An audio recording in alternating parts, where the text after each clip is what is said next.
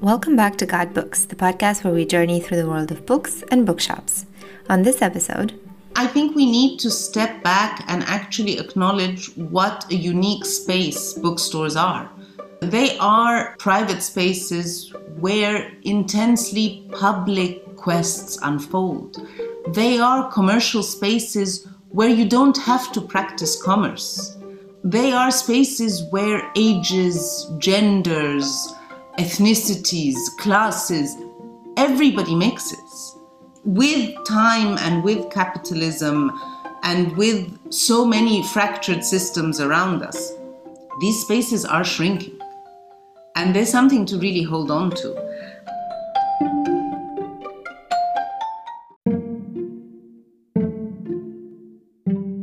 Diwan is a story, not just a store. And today we will hear the story of this Egyptian bookshop from its founder, Nadia Wassef.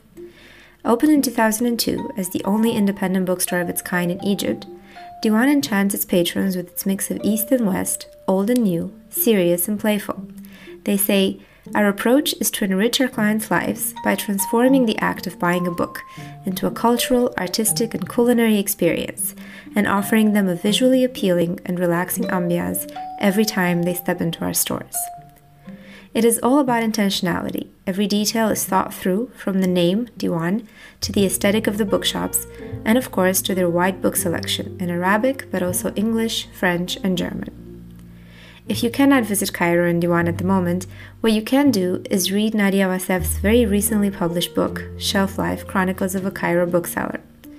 The book will take you back in time to visit the Cairo of long ago through the eyes of a charming bookseller.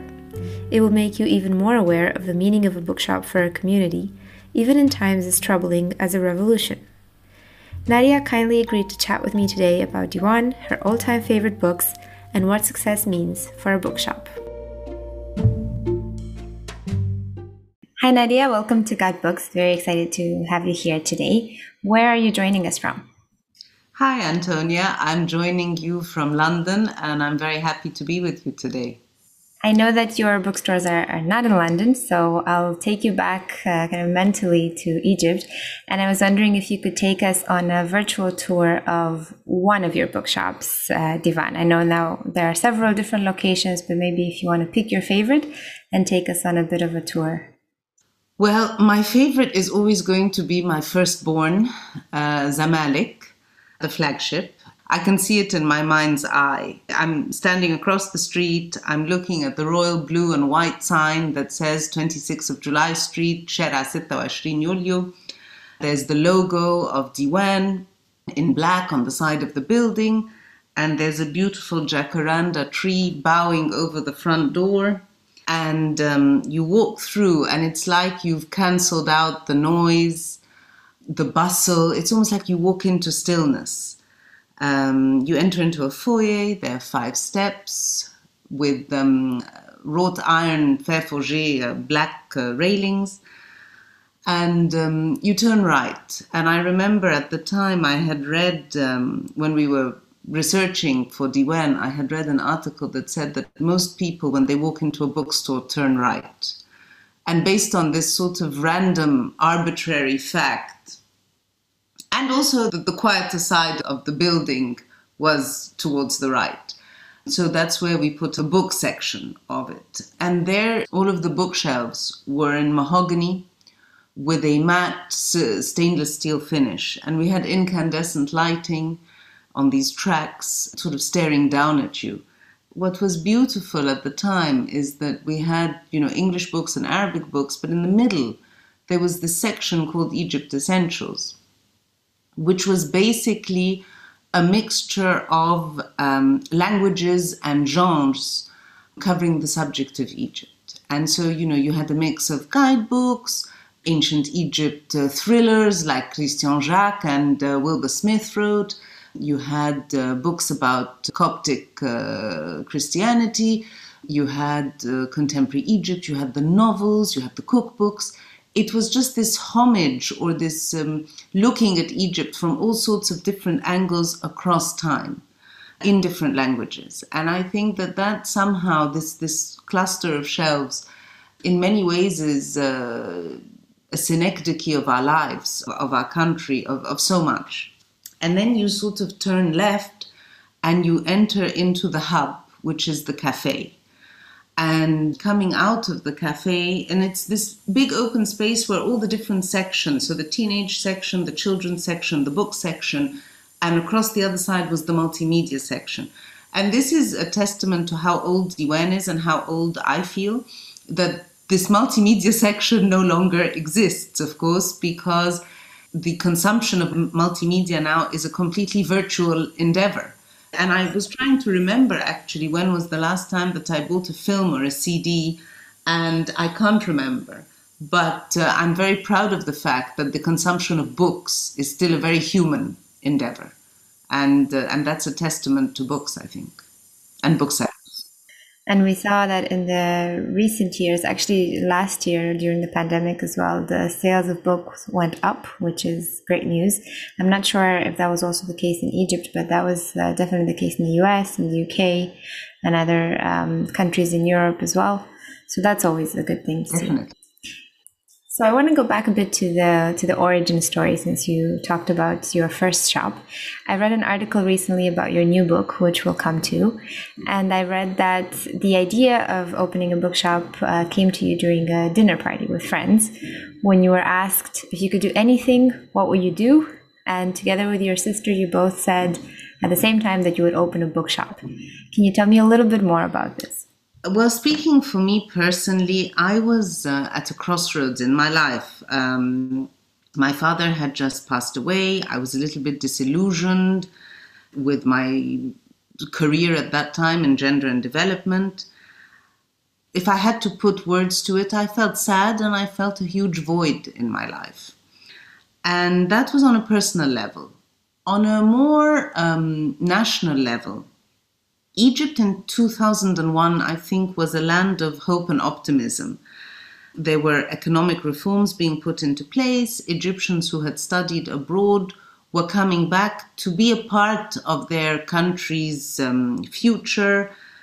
And on a literary level, there was also this, um, you know, there was a doctor, a dentist called Ala el Aswani, who wrote a book called uh, Imarat Ya'ubian, the Yacoubian building. And this was a book, the significance of this is twofold. One is that Ala al Aswani was a dentist, so he wasn't a professional writer, he wasn't part of this literary intelligentsia. He was somebody who took writing as a part time hobby.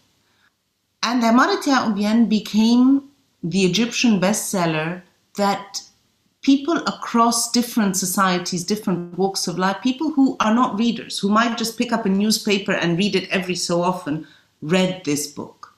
And so you had a catalyst in the sense that you had a change in the identity of writer and this renewed interest and accessibility and, and books became or the act of writing a book or and reading a novel became a national pastime and people were discussing it and I remember I would, you know, we were selling it in Diwan. Uh, I saw it being sold in newspaper kiosks on the pavements. It was everywhere. And I think this is something, I mean, I always look at it to me as, as a signifier of a change. And so this cultural scene was beginning to boil over in a sense. And, and you had economic reforms, you had a stock market, you had structural adjustment policies being changed. And in a sense, the one thing that you didn't have was the modern bookstore. And this is something that I keep coming back to and saying. We had a lot of bookstores in Cairo, we and, and all over Egypt. I mean, there is a very rich literary tradition. We had printing presses, we had a very rich heritage of journals, especially in the sort of in the 1880s, journal culture was booming. But what we didn't have was the modern style bookstore with the cafe, the place that you would not just spend money, but more importantly, you would spend time. And I think that was Diwan's contribution. And it was in many ways part of a larger movement. And I think we all drove each other on. You had more people who would look at someone like Ala al Aswani and say, Well, I can write a novel too. And they would try. And then you had other people who would look at Diwan and say, Well, wait a minute. Bookstores can be fun and they can be viable and they can be interesting. I'd like to open a bookstore too. And then you'd have people who would think, Well, maybe I want to be a publisher. I think we were all part of a much larger movement and we all spurred each other on. This is something that I find utterly wonderful and breathtaking. This was the moment that I keep looking back at and thinking, how lucky was I to be there?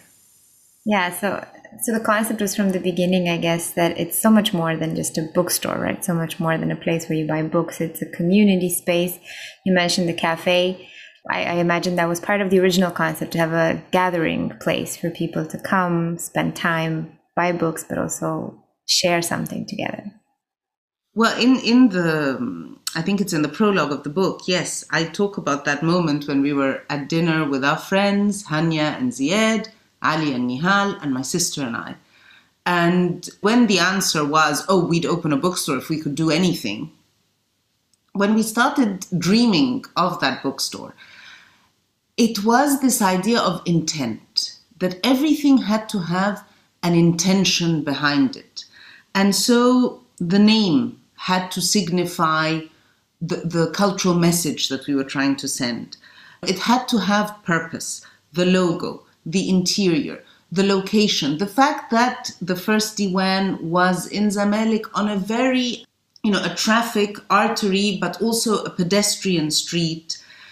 And the fact that you know normally bookstores weren't in these sort of high retail areas. But this was a commitment to the consumption and production of culture. We wanted to retail culture. We wanted to emphasize a shift in our attitudes towards cultural output books films music art you, you name it. We were eager to showcase this. So when we think about it, the name Diwan, as I also said in the prologue, my mother came up with this, and um, it was her suggestion in the face of many, many failed ideas that Hind and Nihal and I were coming up with about the name of this bookstore. And so it, it has different meanings in different languages and contexts. So in Arabic, Diwan Sher, and I think in Persian as well, is a collection or an anthology of poetry. It's also a meeting place, uh, a guest house, uh, a sofa. It's a title for a high ranking official, and Diwani is a type of Arabic calligraphy.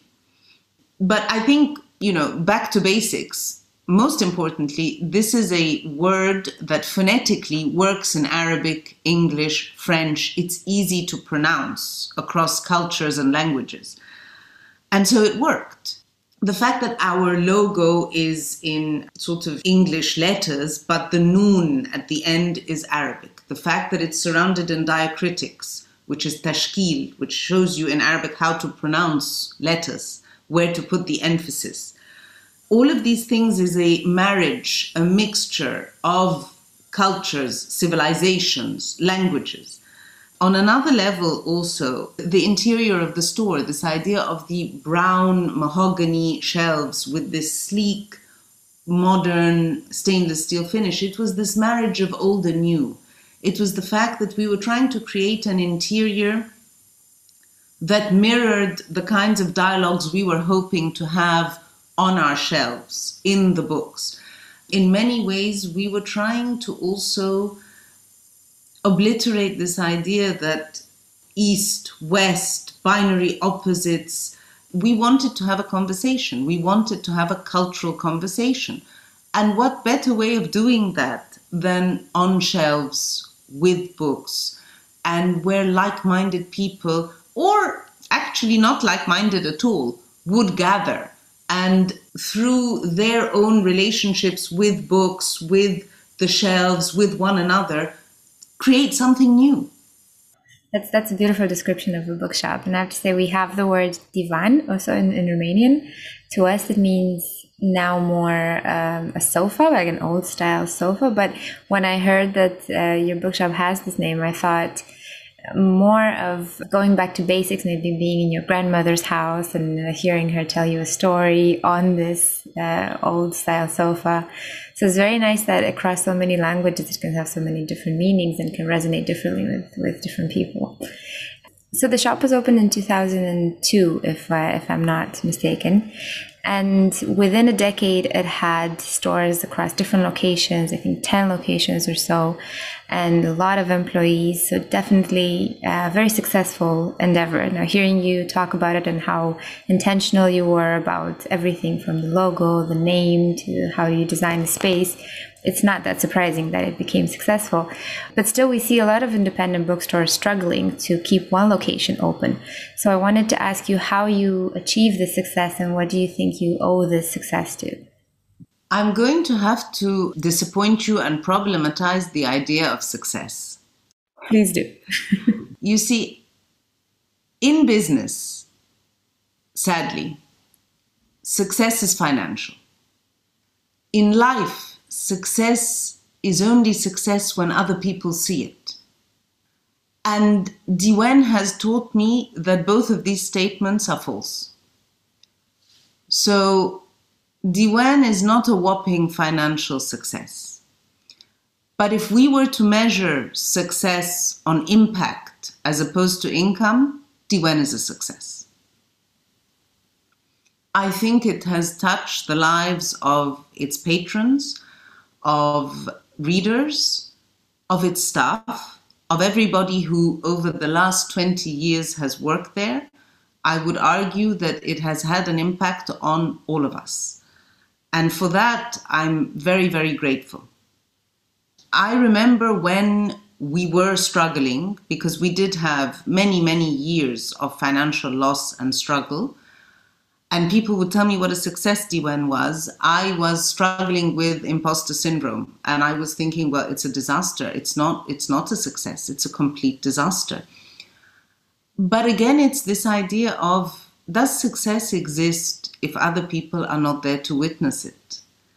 And the answer is it does, but it is a deeply personal and internal state that I think only exists after tremendous amounts of failure and um, self loathing as a result of that failure. So, the less philosophical answer to your question is that I think we were very lucky and we worked very hard.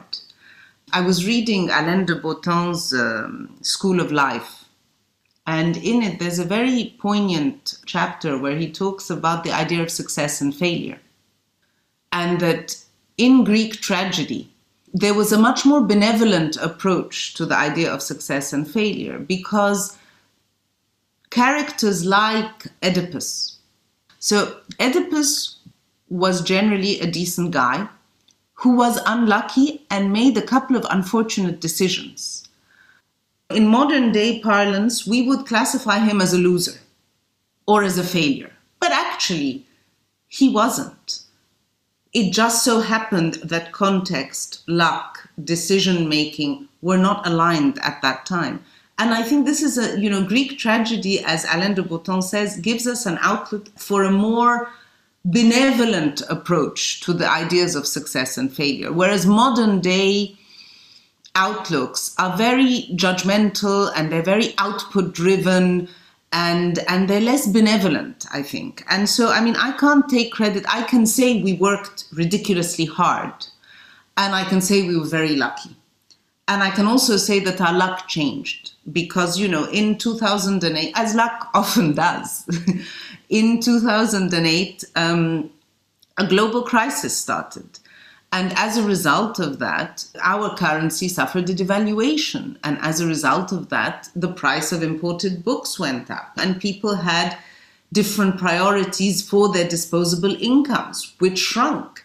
You know, all of these things happen, and you just have to deal with them.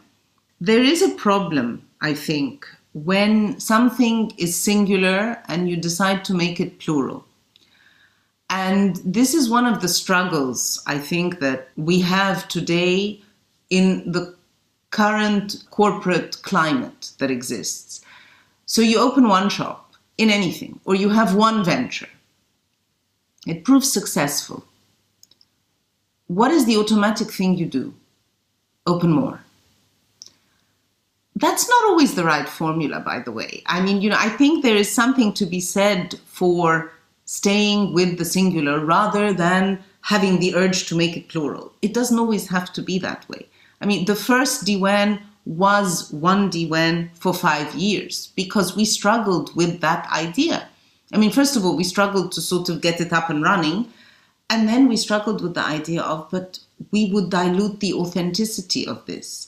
What we've managed to create here, are we able to replicate elsewhere? How much would we sacrifice to get this done? And these are all very important questions that I feel like in this age of maximization, we don't stop and ask enough. Or even if we do stop and ask enough, I don't think we can resist the urge of maximization, as I'm living proof of that at the moment. Yes, and especially when it comes to businesses, I think the idea of success is always associated with growth and, as you said, financial success first of all, and then everything else is a nice uh, side side product. Um, and I completely agree that we should use other ways to to measure that, especially when it comes to a place like a bookstore that has an impact on the community, that brings something valuable to the world.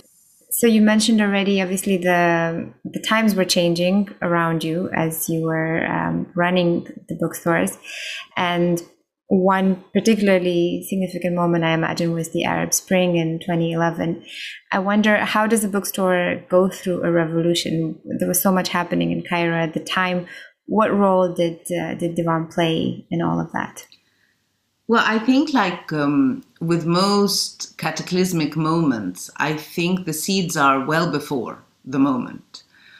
And I think Diwan's role was probably from the very beginning as a space for people who want to learn, who want to think, who want to question, who want an access to a different worldview, to different people, to different cultures.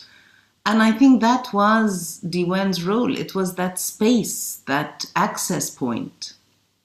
I'd like to just step back. One of the things, one of the things that I struggled with in writing this book was that I, yes, it is set in Cairo. Yes, it is about the Cairo of 20 years ago. But I also wanted to merge the local with the global because I'm interested in common ground, in the commonalities between people, between bookstores, between booksellers. When I think about bookstores today, I mean, I think we need to step back and actually acknowledge what a unique space bookstores are. They are private spaces where intensely public quests unfold. They are commercial spaces where you don't have to practice commerce they are spaces where ages, genders, ethnicities, classes, everybody mixes. These are spaces we really have to hold on to because with time and with capitalism and with so many fractured systems around us, these spaces are shrinking. And there's something to really hold on to. And, and I think for me, Diwan was one of those spaces, is one of those spaces. And it was well, you know, I mean, I don't think its role changed drastically before the revolution, during the revolution, or after the revolution. It is still the same space that serves multiple functions for multiple people. Wasn't that amazing that you can build a space that can withstand even a revolution and people can still find, um, you know, kind of a home in it? I want to ask you and I apologize for the construction noise all around me. Um, and I might also be very wrong about this. It might just be my perception from not being from Egypt. But are there certain stereotypes in Egypt around the idea of women running a business? Did you face any of these? And if so, how did you tackle it? Look, I think there are always stereotypes. And the reason that stereotypes will persist is because that they're useful. They simplify, they boil down and sadly, they exclude a great deal. So I am not an exception in Egypt. I don't think I'm the rule either, because that would be another stereotype. But I think there are lots of women who are entrepreneurs. And I would argue that most of the Egyptian women that I have worked with and have had the pleasure of getting to know are entrepreneurs in their daily lives in the sense that they are they might not own a business but they are trying to maximize uh, return on effort and resources however limited they may be and that is a form of entrepreneurship the more important issue, I think, here is one of context, because for me, being a woman did not get in my way. It might have been an obstacle for other people, uh, other men and their perception of me. That's their problem. It's really not mine. I think things like ageism, which we don't talk about uh, so much, I think that is a problem. And you know, I remember when we were starting out and meeting publishers or writers, journalists. I will tell you the first time I went to the London Book Fair and I was trying to negotiate terms with uh, UK and US publishers. The overriding concern wasn't that I was a woman. The overriding concern was you're young and you have no industry knowledge, so why should we give you credit terms or why should we do this? And it was very clearly said to me, you know, let's transact a couple of deals and let's see how well you pay on time and, and, and, and you're going to have to pay in advance and you're not going to be able to return anything. And then we can talk about credit. How, how young were you when you started Uh, well, we started in 2002, so I was 28. And that ageism and this sort of concern over, well, and, and it's a valid concern. Sorry, no, the ageism is not a valid concern, but the absence of industry knowledge is a valid concern. And I can understand that. But at the end of the day, that was one of the things that we experienced across cultures it wasn't just uniquely an outlook that we experienced in Egypt, it was one that was very prevalent in the UK and the US as well. So there you go. So I think, in summary, the challenge wasn't gender, it was age.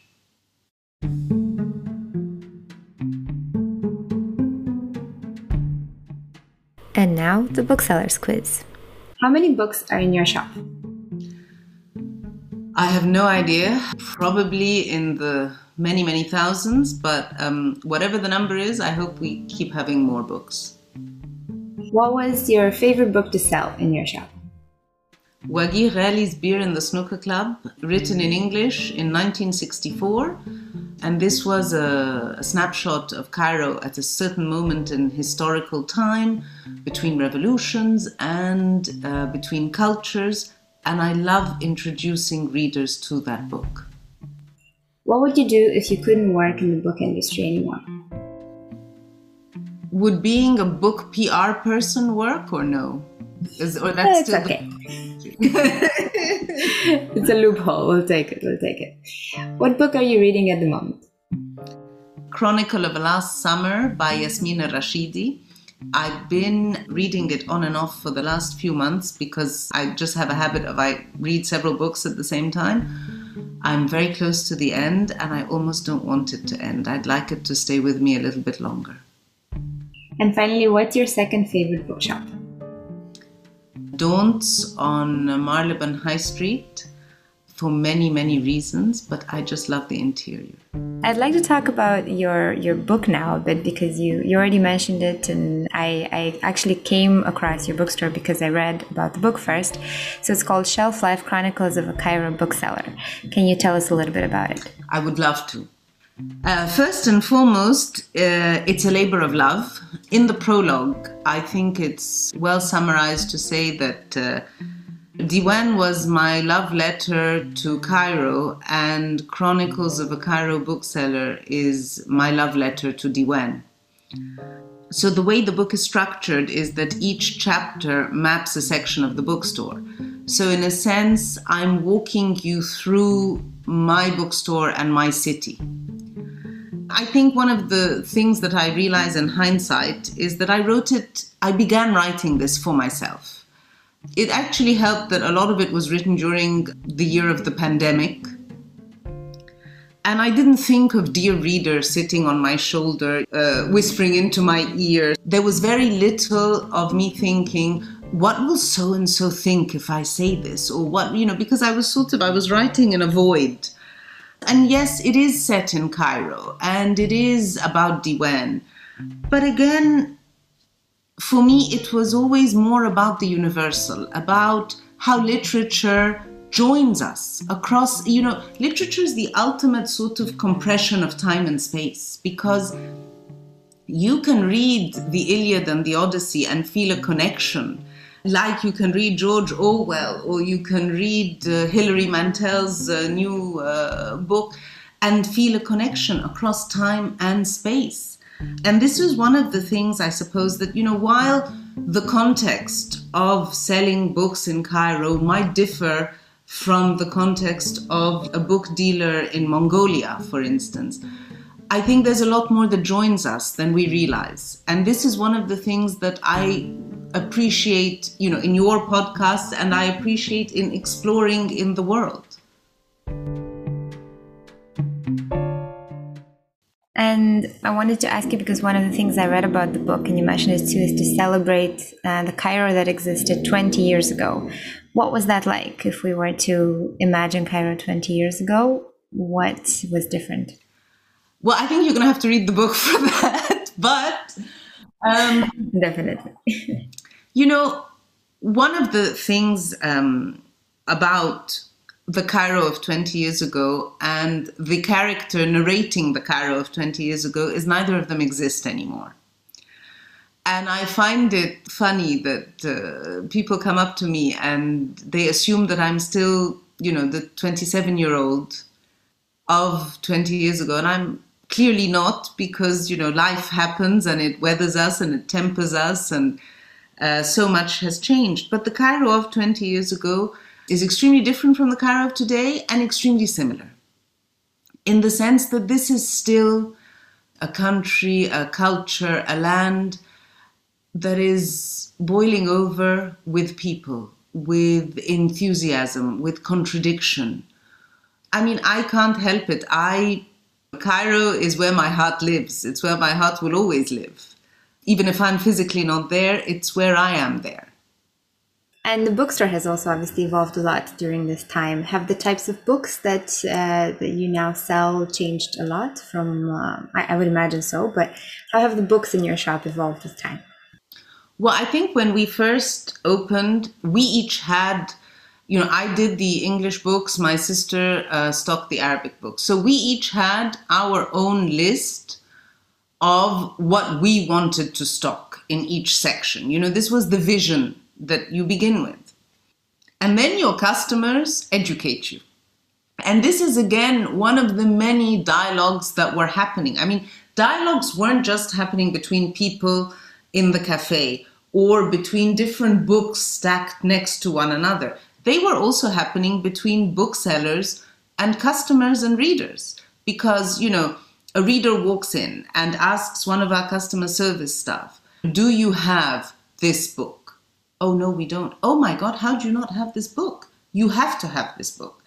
And in so many ways, I remember at the time, 20 years ago, uh, publishers would send book jackets. They would print out loads of book jackets and they would just send the book jackets with like the cover and the blurbs on the back. And this is how we picked books. It wasn't an online catalog at the time, it hadn't happened yet. And now, of course, you don't get any of that. It's much more ecologically friendly and, and, and to have online catalogs.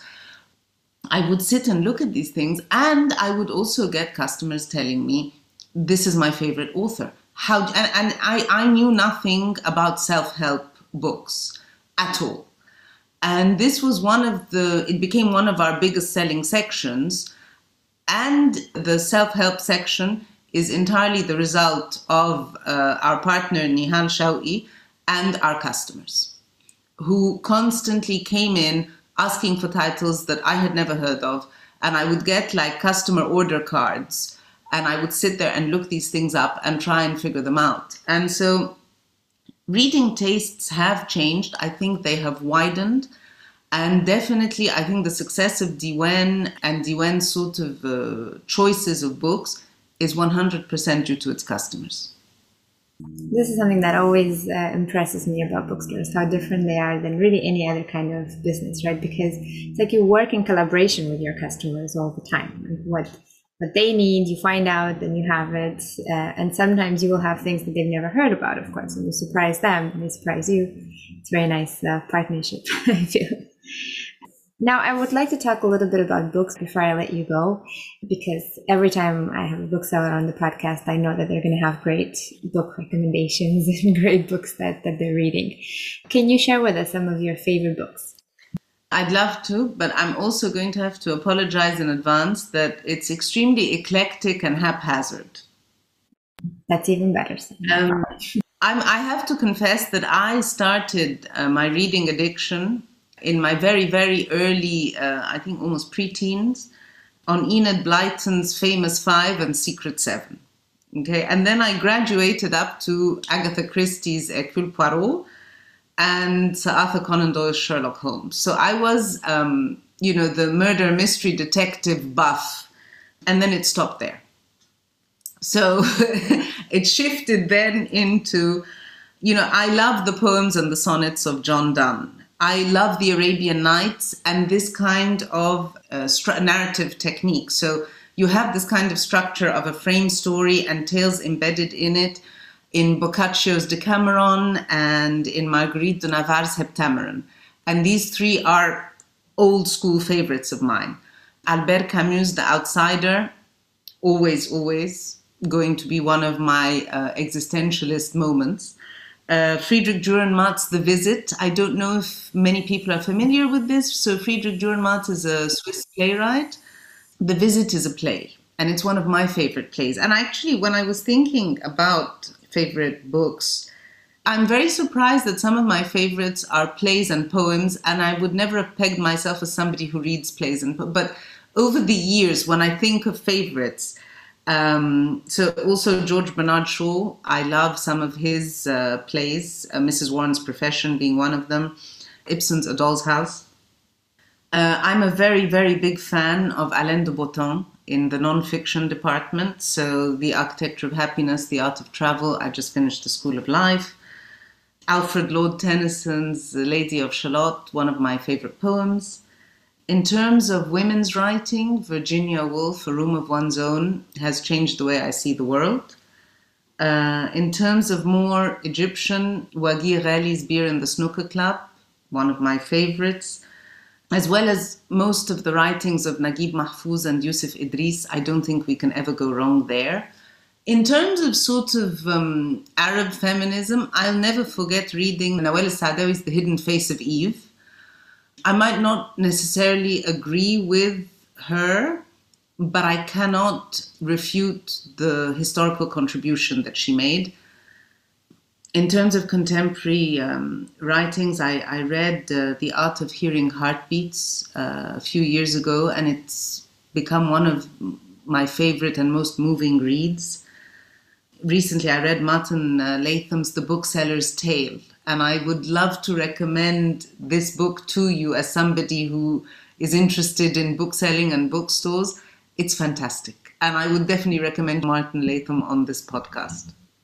I found the book fascinating and I loved the academic interrogation of books, bookselling, bookstores, readers. I found it fascinating. Yeah, and going back in time so much and seeing how books were discovered back in the days before bookshops, before libraries. That was really, really interesting. Um, and finally, I want to ask you if you were to write a second book, which I hope you will, what would it be about? I think it would be about an Egyptian living in London. I always find reality far more fascinating than anything that my imagination can come up with.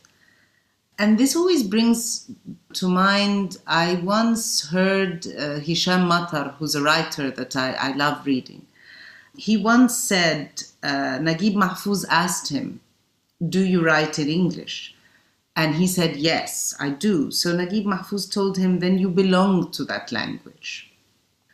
But I also think that languages belong to us. We make them our own as we make places our own.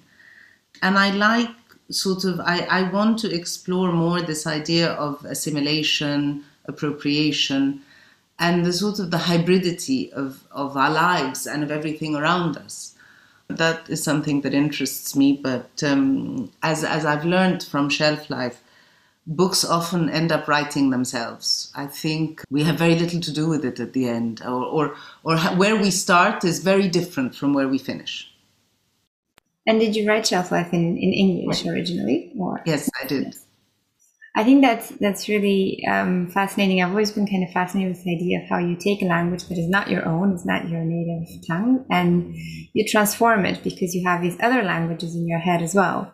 And then even though you master the language very well, you will never speak it as a native speaker, which is great because you speak it differently with your own flavor, with your own insights from other parts of your brain that have other languages stored there.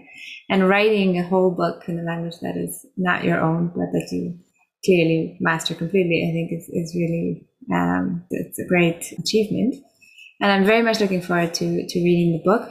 It has been published. Uh, was it this month or was it in September that it was published? Well, um, it came out in the U.S. on October fifth, but the Italian translation and the German translation both came out in September.